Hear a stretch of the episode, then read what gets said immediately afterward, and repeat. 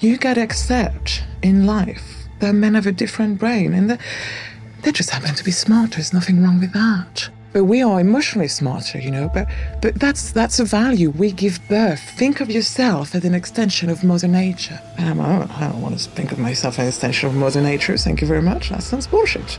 I want the big job. I want the big money. I want to be listened to. From Soho Media Club, this is Naked Stories, a series taking you into the inner world of the media industry where prejudice and glass ceilings are laid bare. Stories that are hard to tell out in the open but have the power to change the future. Produced by PRL Studio, I'm Roses Okhipo. Welcome to episode 5 The Bathroom. You can't categorize diversity based on what a person looks like. It's what that person can do for the organization. Charles K. Paul. Confidence is so easily mistaken for arrogance. Have you ever met someone who is tough on the outside and seems cold on the inside? They are not your typical friend material, not the first person you'd approach, but if you take the time to dig deep and understand them, you might find a diamond. This is Iris. Nonchalantly, she strides in. Iris is strong, seems fearless, confident, and assertive. Before the interview, we get our drinks, make small talk, but soon after, her defenses go up. I can see she's second guessing being here. I fear that she's going to pull out of the interview, but I trust the process and I believe in what we are doing. I start digging. I am looking for that diamond.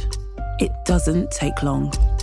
After telling me about her boring French suburb upbringing, she lets down her guard and tells me how she saw herself as a child.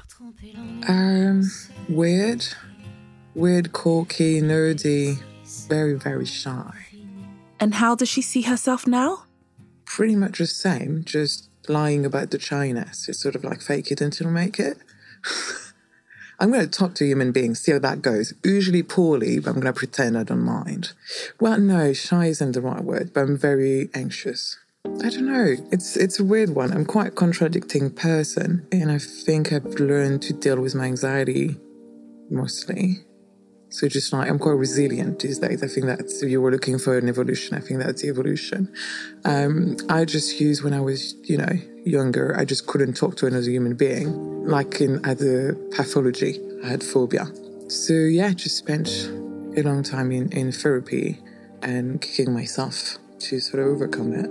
But that was the thing, that's I like by being contradicting, because I'm that, but at the same time, I thought, well, I don't want to be that. Therefore, I moved away in a country, even though I didn't speak the language, and then across the continent by foot, which is very stupid to do when you that shy, because then you have to talk to human being, and that's awful. That was very painful, you know.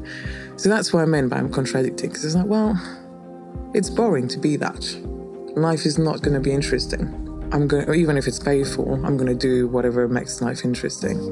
Quite a unique character, Iris doesn't really rely on her emotions. Maybe she's afraid that her emotions will guide her wrongly, but I get the sense that Iris prefers to use logic thinking, mental toughness, and a little controversy to make tough decisions. Like basically the way I made decision until very recently was like if you reach a, like a crossroad and you have to choose between left and right, it's like what is going to be the most interesting story? Even if it was putting myself in danger to some extent, I'd be like, yeah, but that's going to be a great story to remember. Her first job was in a small French cafe. It was located near a construction site. You can picture it now a hole in the wall, stained red and whitish tablecloth, the air laced with the smell of strong coffee fighting the even stronger smell of cigarettes, and typical, inappropriate banter across the tables. It's your typical cafe. Typical. It's beautiful. Actually, Almodovar filmed, filmed a film there about the Spanish War. That's how beautiful it is, right? So I get a job there. I'm 17 years old. And so you've got like those is it? So it gives on like a little stretch. and you've got those ancient sort of column outside, and those amazing original poster, not like trying to be something. Like it's all from the 20s. It's gorgeous, and at the end of the counter, you have this overweight white male guy, always reading the paper, well, pretending to read the paper. Um, and it's a cliche of your of your bar owner because he's just there, blah, blah, blah, blah, blah, blah, you know, and drinking since like 10 in the morning or whatever. And yeah, he's a cliche. But anyway, I worked there. And, and I get I quite like being a waitress at that time because being a waitress in that part of the country, you don't really do any work. Like I remember the first day I started there was everything a smoke outside. It's like my first day and I really want to be impressive and so forth. And and the manager was female as well. She's training me, right? So we we having a chat and a ciggy. First client comes in and I threw me a cigarette. I'm like, I'm gonna impress him. She's like, grab me by the arm. She's like, what the fuck are you doing? And I'm like, uh, I thought I was gonna take that order. And she's like, uh huh, girl. She's like, put another cigarette, put it in my mouth. She's like, they are not the priority, okay? I was like, oh, I like how you roll. This is fun. Sitting in cafes and staring is a national pastime in France. Men, women, children, and dogs watch the world go by. However, this is not a carte blanche to ogle at young girls, and Iris was not going to take any shit. Not for starters, main course, or dessert. It's just not her personality to hold back. So I'm working there, and there's like some guy from a nearby construction work. And I gave them the coffee, and then like make a comment. I can't remember exactly. And I know it was like about my ass of some sort. I was like, great, that's that's great. I'm 17 years old. Hello, um, you know, whatever. But I'm sort of used to it because it's quite common where I come from, even today. You know, so I'm like, all right, just don't do it. That's it. I'm like, haha, fun. Let's stop at that. And he's like, oh, you know, okay. I go to my boss was like still at the end of the control with that. And I make the coffee and I'm like, you know, they say that. I'm not a fan. Like strike one sort of thing, you know? And he's like, oh darling, what do you think I hired you for? I'm like, serve coffee? And he's like, Have you seen what you're wearing? And for the record, am I wearing a dress that goes down to my knee? But that's interesting, right? Because I shouldn't have to even mention what I was wearing. And the fact that I remember it is quite interesting as well. I can exactly know, you know, it was a lovely black dress with straps on the shoulders, uh, no neckline whatsoever because I'm quite young and overweight, and sort of like a belt around the waist and open to my knee. A lovely little black dress. And so I'm like, okay, cool. I make the coffee and you like grab my ass. So I'm like, okay, this is this is annoying. so I go back to my boss and I'm like, okay, it's getting worse. Like you need to do something, or I will. Because I'm like, the, the only reason I'm not doing something because it's your calf. I don't want to make a scandal, but I will make one if you push me to it. It's like, oh, get over your fucking self. This is what you're here for. This is a bees. he's talking like he's fucking Jeffrey Epstein or something. And I'm dude, you're in a cafe in a tiny village. No one gives a shit about you, right? I go back a very, very strong boiling cafe. And I just walked back and I poured it on this guy's crotch. And I just took my, my apron and I just, I watch way too much American TV. Did I mention that? Because definitely come from that. Anyway, I just threw the apron and I'm like, well, I quit because I'm quite, quite a drama queen. And I just walked off. And it was very satisfying. Well, damn. French arrogance? No. Self defense? Come on. That's unacceptable behavior anywhere in the world. I think I've seen people being limiting themselves and not gaining much out of it, like not getting much out of respecting the rule you know, not pushing their boundaries. And I thought, well, like I don't believe in anything. I believe when I die, I die. Which is, you know, I don't mind other people believing other things, but as far as I'm concerned, well, what is it worth it? You know, why why not? Yes, it's a bit scary. Yes, it's sad, but life's too short, and I feel like I've missed out on so much already. Quirky, nerdy kids don't normally grow up to be badasses. I wanted to know where did this strength come from? I almost died when I was in my early 20s. I just got an infection when I was traveling that just spread because I'm very stubborn and I didn't go to a doctor. That's my fault. it spread to my stomach and my ovaries, and, and one night I just couldn't move. I think it took me like at least one or two years to realize it happened. Because at the time, you wake up, you feel like, I'm not joking, you're generally full of morphine, and you've got someone you've never met above your, your bed. It's like, hello, darling. So you almost die. You may never have children, uh, but everything's all right. And you're like, I'm flushing. There is a unicorn next to you. How you doing? Yeah, it takes a bit of time to digest that information. And I was scared fuck. And I woke up and I was like, well, it's not worth it being scared, being shy, putting limitation. Because I'm early 20, I thought it was immortal, and I'm fucking not. You know, it could stop at any point. So without fuck it, I'm gonna take, you know, do all the thing that you're not supposed to do and be all the thing that I want to be. Iris can't comprehend how others can tolerate this type of environment. It's it's weird. It's weird, and I think it's interesting to see how other people's standards are low. And going back and seeing some friends still in this situation and putting up with it, and I'm like, you shouldn't have to put up with it. And like, oh, stop being so radical. And I'm like, dude, you need to stand up for yourself a bit more. You need more self-respect because they're not gonna give it to you. Despite always standing up for herself, until recently, Iris assumed she was partly the problem. I always assumed I was a problem because, like I said, I've always been odd and quirky and weird, and that's been an issue since I'm a child with other human beings in general. So it was like, yeah, it's just me, right? It's only recently when, with the Me Too movement, etc., people talking up, I'm like, oh, oh, you've been through it as well. Oh, this is interesting. You know, but before that, I was just like, ah, I was just really unlucky and not a very likable person. This girl's life is serendipitous, so I couldn't help wondering whether it was another life event which led her to filmmaking. Of course it was. When I was in like 14, 13 years old, I was in this shitty school that I didn't like. I didn't like the people. I just wanted to go as far away as I could, basically. And um, a friend of mine was going to open days at this school where they have a lot of options. I thought, it's far away. I want to come. And I went in and um, I was quite, I don't know, I don't know how to put it, like, I had a tension issue, but I wouldn't make up by just like being quite fast at catching things. Um, so I was really bored at school, basically. And I went in this open school, and, and this guy was giving us a pitch about film. And he spoke like that, very, very slow. It's very painful to listen to him telling you about this story. And yet, I was fascinating. And I remember thinking, it's the first time that I've listened to every single word someone has said. Because it's, it's, it's, I don't know what he's talking about, but it's amazing. This person's amazing. So I went to see him and I was like, what do you do? And he's like, I teach film. And I was like, well, I want to do that. For the first time ever, something had captured Iris's attention. She was engaged, locked in, there and then, she decided that that's what she was going to do. Just one moment of inspiration impacted her direction in life. A simple entry into the film industry in France was not enough for Iris. If you've clocked already, she likes to challenge herself, always pushing her own boundaries. Sometimes you have to get lost before you can be found.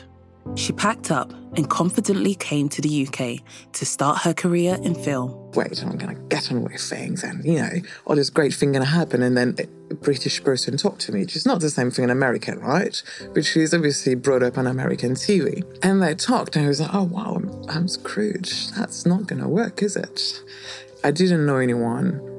I felt very lonely and very ostracized. But for some reason, I had decided I was going to do it, so I just went on with it. Iris had moved from her small village in France, where the horses were more diverse than the people, to the melting pot of London. That was when I moved here and I didn't speak English. And I was trying to like apply for a runner job and whatever. And one Sunday evening, I remember I was living in northwest London with a man who was actually starting to have Alzheimer. So he would forget that I lived there, which is not very practical which will make sense in the story I'm about to tell. Um, so anyway, I live there, and and I receive a phone call on a Sunday evening saying, "Hey, can you come in tomorrow? Be a script supervisor." And I'm like, "I'd love to, but I don't really understand the word you're saying to me right now. You should be aware of that." Um, also, I've no idea what this job is. Like, I'm gonna be for it was like, I want the job because I want a job, right? But I have no fucking clue what this is. And then like, it's okay, it's okay, you can come in. She, she was Italian, the lady on the phone It's fine, it's okay. We'll figure it out tomorrow. You don't need to worry. You know, it's fine. I'm like, great, love it. And I'm thinking, well, it's got to be a junior job if you get me in, right? It's got to be. I don't know you're the head of department of any sort. And I show up the next day, and so she's like, you have to read the script tonight. And I'm like, yeah, that's cool. Uh, 150 pages, don't understand a word, because it's like about Indian woman in the UK. So you also have a lot of expression that I don't get being a foreigner. So I'm Googling all night. I'm like, what is this word meaning? What is it? You know, I'm completely lost. And I show up, and the line producer arrives. She's like, just march on me. And she's like, this very tall, assertive woman. Like, and she's like, do you know what you're doing? No. and she's just like, I remember her face just, just, just melts. And she just turned around to the production coordinator and she's like, fucking hell. She just walk off. I'm like, this to go great. Just fun. Uh, it was quite funny. And so the entire crew was from up north, meaning that it was even more difficult for me to understand anything. So I ended up miming with with the DP because I didn't understand what he was saying. So we were using all, yeah, that was quite fun. And I didn't understand anything that the Indian actresses were saying because Indian accent is very strong for someone who's not used to it. So like, was the line okay? And I was like, it was great, wonderful, wonderful. You know, I don't know what I'm doing here. so that was my first job in, in the film industry. It was hilarious. It was a disaster. A French girl working with a northern crew and Indian actors. There's a sketch in there somewhere. I was curious about the story behind the landlord with Alzheimer's, so Iris breaks it down. I would come home, so like it was very stressful, right? So it's that I would because you know when you do script supervising, you have those notes. You have so many notes everywhere. You buried in paper. And what they don't tell you about this job, it's not like ten hours. You on set, you go on whatever. No, no, no. Then you have four hours of doing notes, and you don't know. You know they give you things to fill up, and I'm like, I don't know what that means. So anyway, I'm busy doing that for four hours after shoot, and I come home in the middle of the night. I have three hours to sleep, and he's moved everything in my room. He's taken my clothes away. He's taken my, and I'm like, Dave, hello. Let's call him Dave. I'm like, do, do you mind if I like, you know, get my clothes back? He's like, what are you doing here? This is my daughter room. I mean, yes, it used to be, but remember we had this chat, and I live here, and I'm reading in my clothes. So it was very, it was very tricky to to deal with those two situations. And it would also turn the heater off because he forgot I lived here. So it was really, really cold winter. So I remember my, my toe actually frozen, like the end of it. And I was like, this is madness. This is my new life. You can't make this shit up. We are discovering that part of what drives Iris is to go against the grain. So, of course, this doesn't put her off. But I fell in love with the job, though. I felt, I felt it was an amazing job even though I didn't fully understand what it was. I felt it could be great. So I decided to pursue that. I don't like monotony. I like meeting new people. I like having weird, interesting conversation. And I think lately I've discovered that I have something to say. That's that, just having an interesting life. You know, when I'm old, I want to sit down under an oak tree and just tell stories. Determined and stubborn, Iris continues to work her way into, around, and up the film network. Iris is not one to beat about the bush. People heard her words and felt her attitude. An experience where this trait gave empowerment to others occurred during a five week shoot. She was working on a set as a script supervisor. You work closely with the director, the DP, and um, the first AD.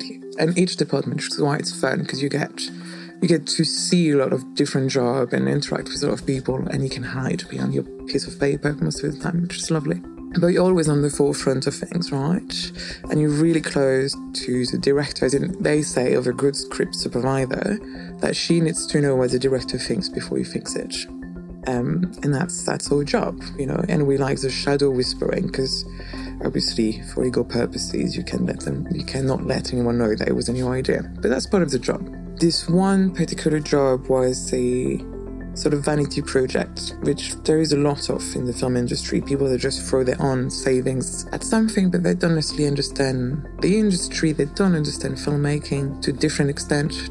She soon noticed that the director was acting suspect, getting off on things. So when they were shooting this scene and, and Yeah, it's sort of a love scene in the bathroom. Classy. And he has to open because it's very tight location, right? So he's with his monitor alone.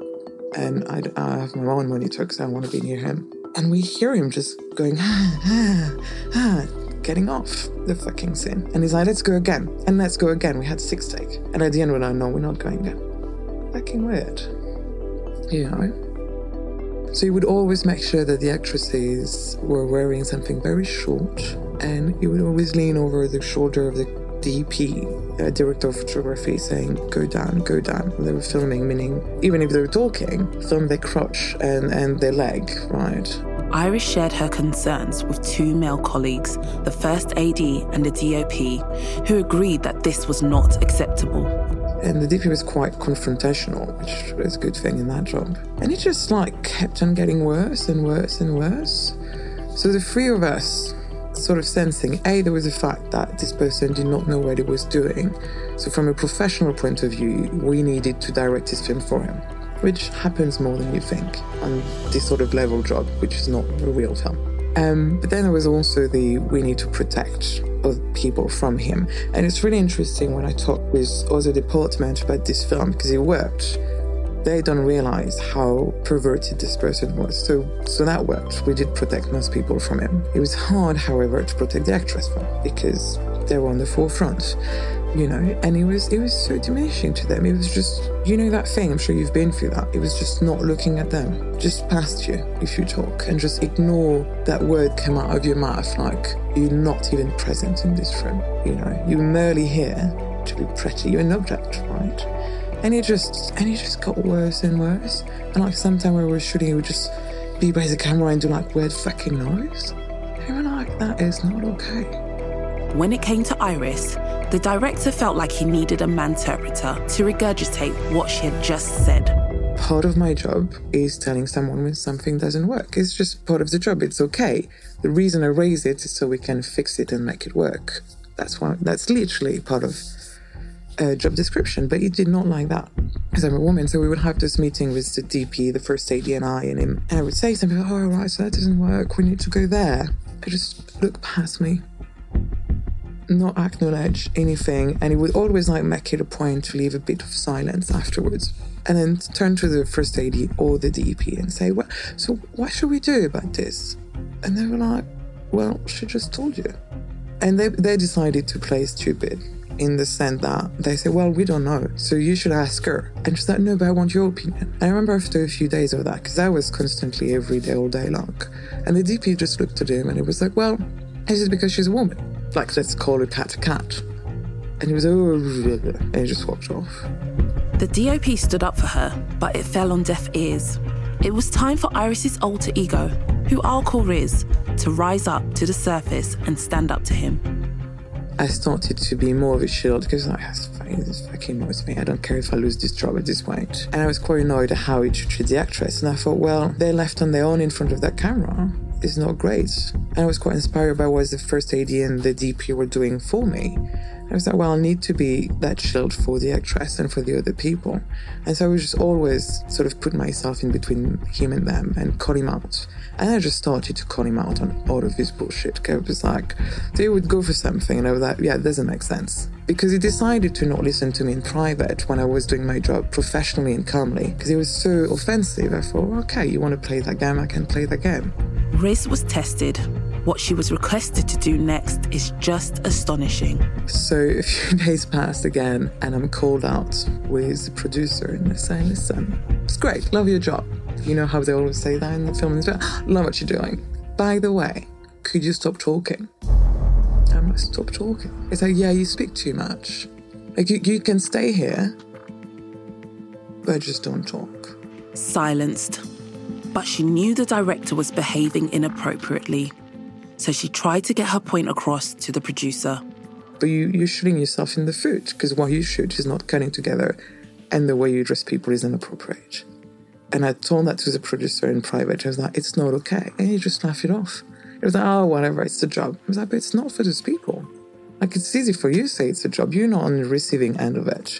And if you let it be on the job, but you have 10 jobs like that in a row, it's become your life. You know? She'd been dismissed again.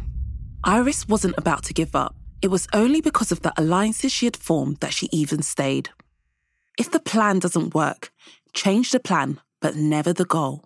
I was ready to walk off, and the first AD and the DP say, "Don't walk off. You, if you walk, we walk." So they'll have to listen to you at some point. There has been a, ch- a shift in the industry where people support each other more. Um, I think it's important to acknowledge that because they were amazing.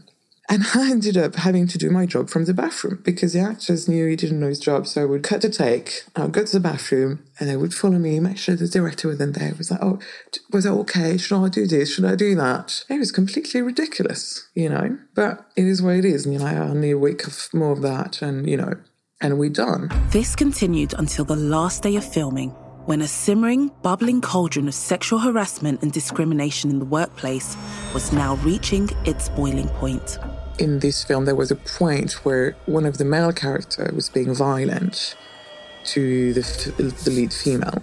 And then he disappears from the film and that was never addressed, which, okay, that works. You know, mm, not my type, mm, not my cup of tea, but that works. And on this last scene of the film, all of a sudden, he decides to have this man come back, enter an empty house, like just breaking in, walk, making his way to the female bedroom, another female that he's never met before in the film, who happens to be naked. um, mm, that doesn't really work. And the interesting thing is, he told no one. So he, he just took the, the actress in the morning in a room, locked himself in with the actress in the room. She's asked for a chaperone. She asked me to be there, but he refused to have me there. And he's like, Yeah, you're gonna have to be naked today, Oni from what I understood, she wasn't actually in danger. I still think that out of principle, you shouldn't do those things. The issue needed to be tackled, and the trio did exactly that. So then we like talk about him, about the new scene with him. Um, just head of department. And we're in the room where it's meant to happen. And we're like, okay, maybe you don't realize because you're male and you know, but what you're saying with this is making the glorification of physical abuse it's dangerous. A, we don't really want to be saying that. B, on a very cynical level, if you do that, you shoot yourself in the foot for your film because it's not really a great time to be saying those things. It's not the 50s anymore, darling. Because we're thinking maybe the cynical side of things is going to get him, right? Because I don't think he has the conscious on how to live. And he's like, no, no, I think you guys are overreacting. You're being too this, too that. And I remember the DP looking at him, he's like, okay, so you're saying it's fine to walk in and just slap a woman across the face if she annoys you. And he's like, if she deserves it, yeah. What a twat. The trio had created a secret WhatsApp group for the cast and crew where they could exchange thoughts and give each other support. That's why we were making sure that, you know, when the actor wanted to talk, they could come to us whatever happened, we would always post it on the WhatsApp group. So, so just speaking up, isn't it, makes it real and knowing that people listen. So that was that was a safe space, basically. It was in this group that Iris announced that enough is enough. So we had a WhatsApp group with all the crew members that would build for moral support, basically. So everyone that needed to talk, we, we could talk. Um, and I said, listen, guys, it's nothing against you. I love this team. You all amazing, professional, become a point where you need to stand up. So I'm like, I'm, I'm walking out because this is not okay. And someone needs to say it's not okay. And the actresses need to know that that's not okay because otherwise they're going to go home and, you know, says, I'm walking off. I want to let you know before because it's respectful, but that's it. And then the DP say, no, if you're walking off, I'm walking off. They first say that. And then the actresses that were on the group, they say, thank you so much. You've given us strength. If you're walking off, we're walking off. And was and everyone was walking off. So we are like, okay. So we told that. He was like, well, if this happened, I'm walking. You do your film. You do you. I'm, I'm not being part of this shit. And everyone that was the same. So then eventually he didn't do the scene. A triumph, yes. The scene got cut. But it wasn't a celebratory moment. The damage was done and the hollow pride and cheap thrills of an unprofessional director had made a long lasting impact. And I remember after that, we had the rock party, and the actress, the main actress, she just cried on my shoulders and other people's shoulders for hours because she was like, I'm a piece of shit, I'm worthless, I will never do any acting. Like, thank you so much, guys. Like, not just to me, but like to the team for your support and so forth. But I feel like me, it's me phrasing it right. Iris reflects on this and what's going through her mind. I'm really frustrated when, like, I can deal with someone thinking differently, but I find it very frustrating to feel like we live in different realities. So try to find bridge so we can visit each other reality, right?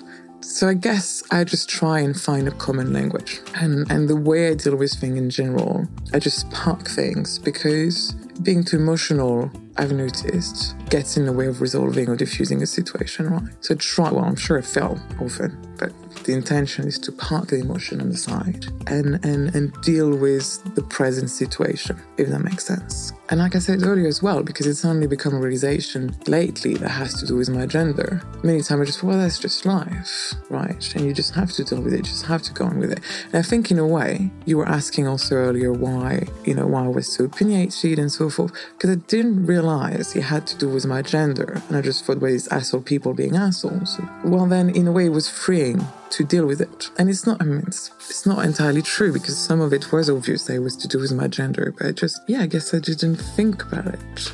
I don't know. I'm sorry, none of this fully makes sense. Would you classify him as a predator, a pervert? A pervert, definitely. Predator, I don't know, because like I say, there was something very small about him a pettiness, cowardness. I'm not sure he was able to act on it he would hide from us sometimes when he knew he'd done something bad. Like literally, for one hour, we lost a director. It's like, when has that ever happened? You know, he was hiding in a small closet somewhere. And I'm like, dude, like, Jesus Christ. But at the same time, he wasn't a predator in the sense that he did hurt people. He did hurt those actresses. So I don't know, it depends how you classify a predator. Because I don't think he would have sexually abused them. I don't think he would have crossed that line. But he was a predator in the sense that he did hurt them emotionally. So that's still predator, isn't it? So yeah. The positive thing to come out of this experience was the friendships and alliances she had built. I love them. They're great. I, I thought I thought it was great because again, living in different realities, right? And for a long time, it felt like certain things men would, wouldn't get. And it, it, you know what, you know, it's not necessarily explicit, but you know exactly that's why. Someone looking at you into the eyes or something. And we all know but for a long time, people have just been like, yeah, I get on with it. And to have them noticing it and, and being such vocal people about it, I thought that's brilliant. Not because they're male, but because then you feel like you're supported. You know, people value you enough to stand up for you. That's an amazing feeling. I think that was the first time that ever happened. And that is her strategy now. And I guess in a way, I tend to surround myself with people that are similar to me because, well, we tend to get along. So, so that's nice as well. I've got like friends, whether they're girlfriend or male friend, they're just like, they're not taking shit from anyone. And it's very inspiring. It's quite fun to watch. She gives an example of the type of inspiring characters she gravitates towards. There was really roady guy um, and he was just making comment after comment after comment about female, about race, like, and it was just getting worse. Because the first comment, you're like, ah, I give you a pass on it, seven in the morning. We don't know each other. You probably didn't mean it. Then you have the second comment and the third comment. It's not just one person, it becomes with the entire crew. And like, oh no, you, you're just a dick. All right. Uh, but we were just all working and, and this person who happened to be my friend and the producer, he just apparently walked on her and was like, Oh, your leg, you're like this fantastic creature. And he like become very inappropriate. And she was about to walk off and she does a double take. And she's like, uh, let's call him Guy. Guy, you gotta stop talking. I don't care what you think. My legs, it's hot. Okay, if you got a problem with my leg, just look somewhere else. Okay, otherwise you can walk off fucking set. And then he was just like, oh yeah, well done, girl.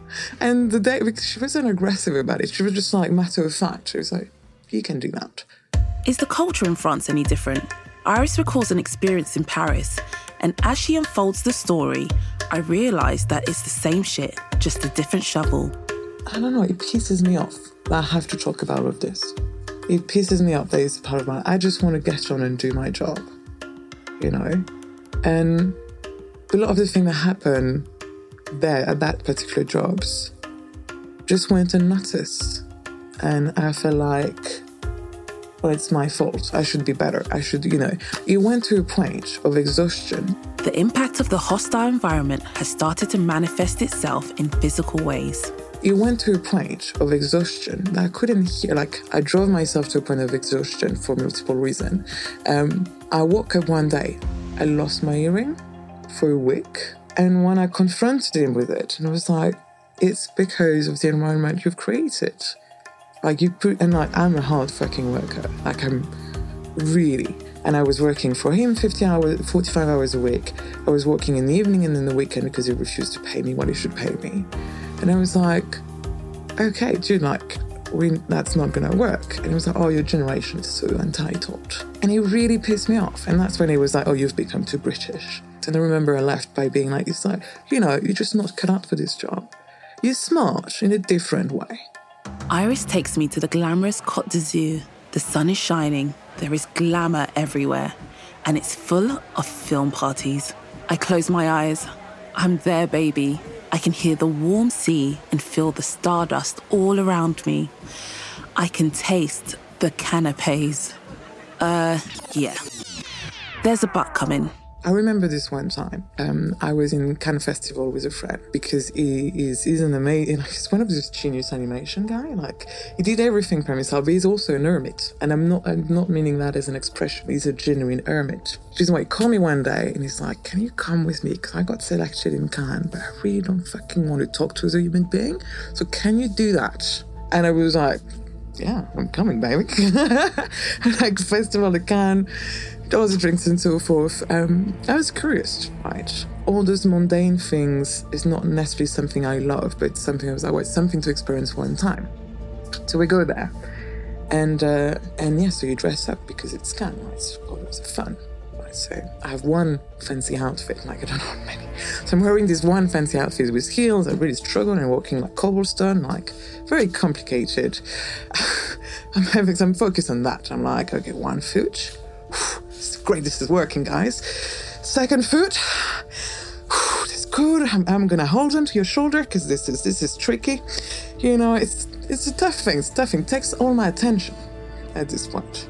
And so we end up in this party. It's all about the parties. Oh, what was this party? Well, I don't know. We had a party with a swimming pool. So cobblestone swimming pool, very tricky. And and this guy come up to us, and he happened to come from the same area I come from. And so I'm like, oh great. So we start chatting and so forth. And he's with a female director. I thought that's great. It's so nice to see a female director from my side of the world. And he look at my friend who I'm accompanying, and he's like, oh, it's smart what you're doing.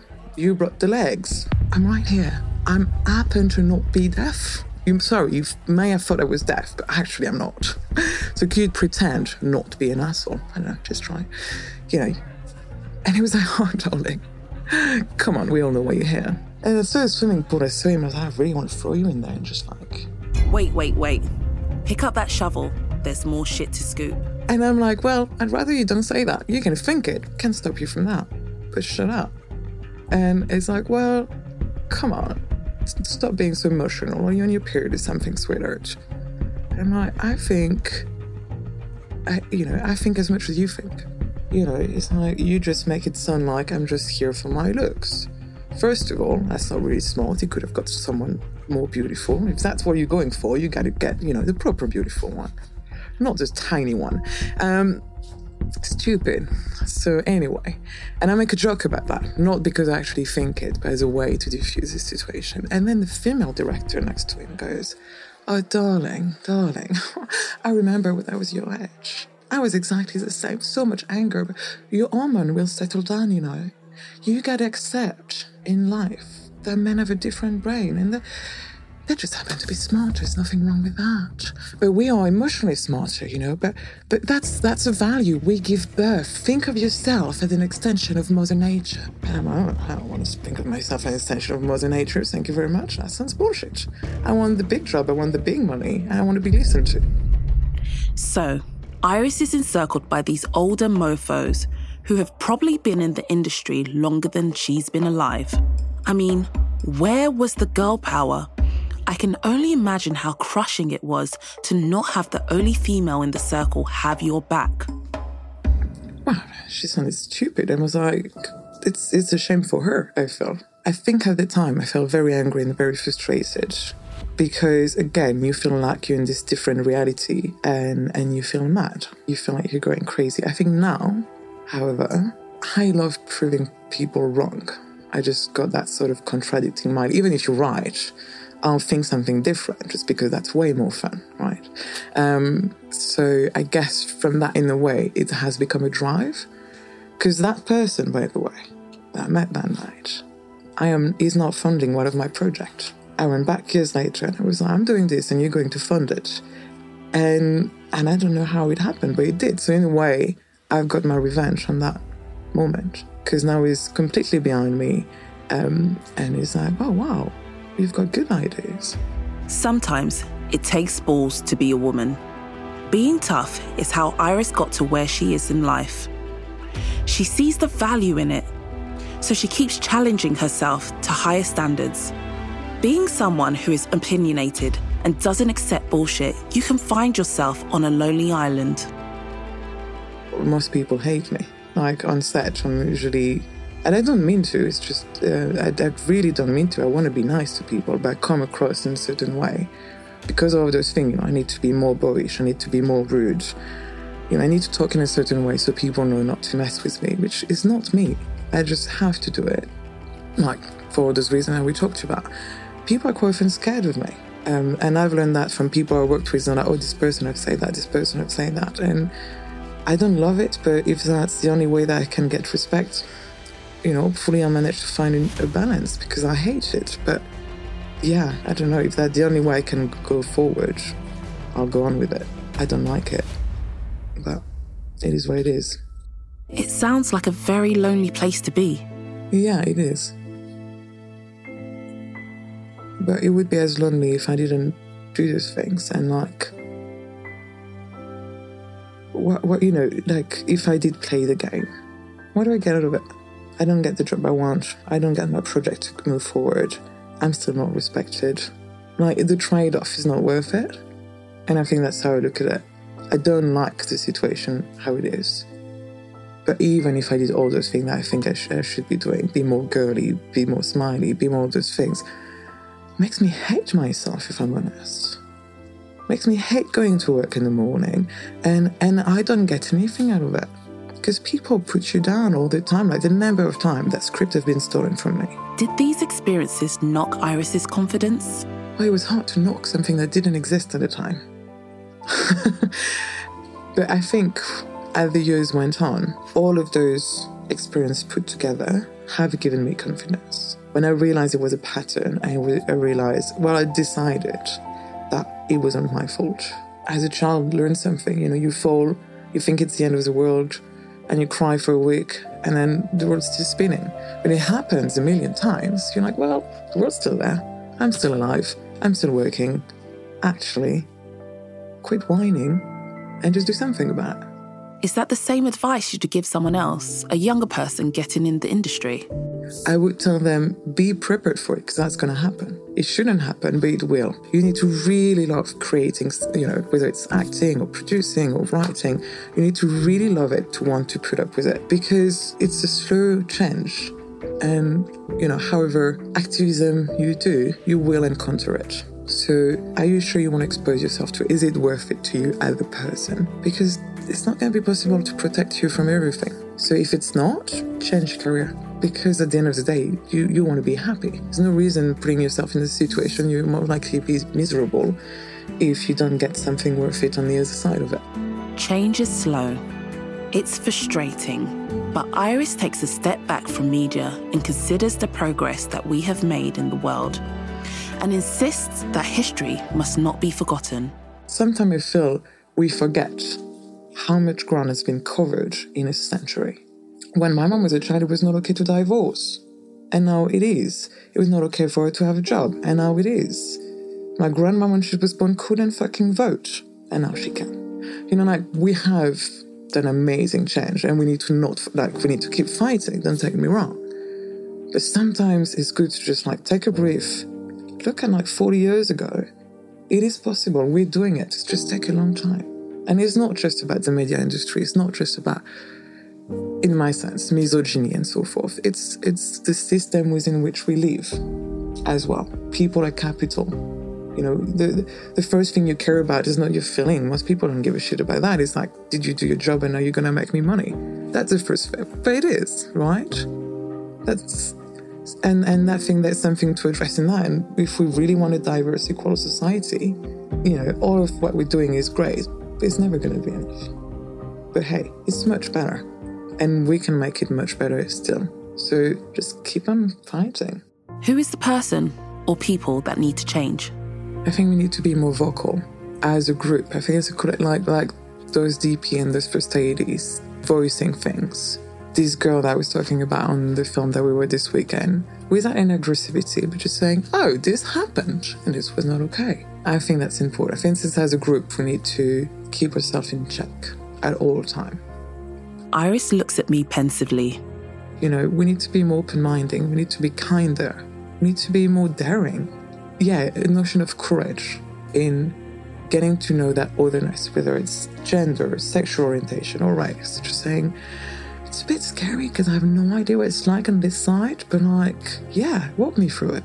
Be more curious about each other. Curiosity should be the center point of our industry, and it is not. I think that's a shame. Iris's final piece of advice for other women in media. I can tell you something that people have often said to me be kinder to yourself. Cut yourself some slack. Actually, I think that's a very good advice that they've given me. So I would probably just give that. So often, it seems the opposite of doing something good isn't doing something bad, but rather choosing to do nothing at all. Iris is a little sass and a lot of badass. She upsets the setup in a positive way. Like many of us, like Orchid, like Azealia, and Daisy, Iris has had to Pandora box her true emotions after dealing with these dreadful experiences. But also like Orchid, Azealia, Daisy, and all you women and men out there, still, we rise. Like Miss Angelou said, if you don't like something, change it. If you can't change it, change your attitude. Never apologize for being a powerful fucking woman. And to all you men, we need you. We need you to continue to call out the madness and to continue as allies linking arm in arm with us to travel on this journey of change.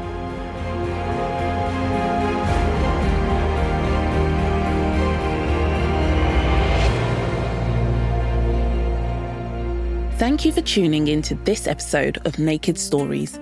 This show was edited by Michael Kalizinski, sound designed by Anton Borove, produced by Anna Zergic, Jessica Lapsiwala, and Tom Viskoski. Narratives written by Jessica Lapsiwala and myself, Roses Okhipo. See you in the next episode for more non filtered stories. For now, ciao Bella.